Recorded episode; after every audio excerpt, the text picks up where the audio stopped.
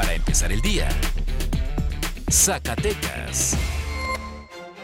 Buenos días, momento de la información del fin de semana para empezar el día con Mega Noticias Zacatecas. Durante esta semana, la aplicación de la segunda dosis de la vacuna contra el COVID-19 para el personal de salud de Zacatecas tuvo que haber sido aplicada, ya que las recomendaciones médicas especifican que durante los últimos 22 días la primera vacuna debería de ser aplicada el refuerzo. Sin embargo, personal de salud de Zacatecas señaló que hasta el momento no se les ha informado una fecha específica ni se les ha dado seguimiento tras la aplicación de la primera vacuna. Tras relegar un año a las elecciones en la máxima casa de estudios del Estado debido a la pandemia, este viernes se realizaron las elecciones de manera histórica por tener una modalidad virtual. Cerca de 40.000 alumnos, 2.750 maestros y 1.400 trabajadores administrativos votaron por los 48 candidatos registrados para diversos puestos.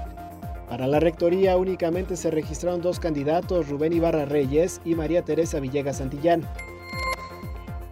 La tarde del jueves se registró el lamentable deceso de un joven en la presa del Sombreretillo en la comunidad del mismo nombre perteneciente al municipio de Fresnillo. De acuerdo a testigos, el joven de 17 años de edad acudió por la tarde a refrescarse en la presa, sin embargo, tras ingresar al agua no se volvió a ver. Quienes estaban en el lugar llamaron al sistema de emergencias 911. A primeras horas de la mañana del viernes retomaron las labores de rescate del cuerpo sin que hasta el momento se hayan obtenido resultados favorables. La Coordinación Nacional de Protección Civil alertó a las unidades en la materia de los estados de Guanajuato, Querétaro, Jalisco, Michoacán, San Luis Potosí, Aguascalientes, Zacatecas, Estado de México y Hidalgo, así como a su población tras el robo de un cilindro de gas cloro. Protección Civil solicita a la ciudadanía que en caso de localizar el cilindro no lo manipule, se aleje de inmediato y dé aviso a las autoridades a través del sistema de emergencias 911.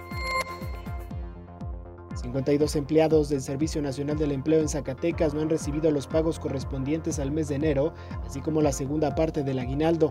En total son cerca de 600 mil pesos los que se adeudan a los empleados. Cabe mencionar que 14 del orden estatal y 38 corresponden a la federación. Sin embargo, tras los recortes desde el 2019 ha sido difícil recibir su pago quincena tras quincena. Ahora usted ya está bien informado para empezar el día con Mega Noticias Zacatecas.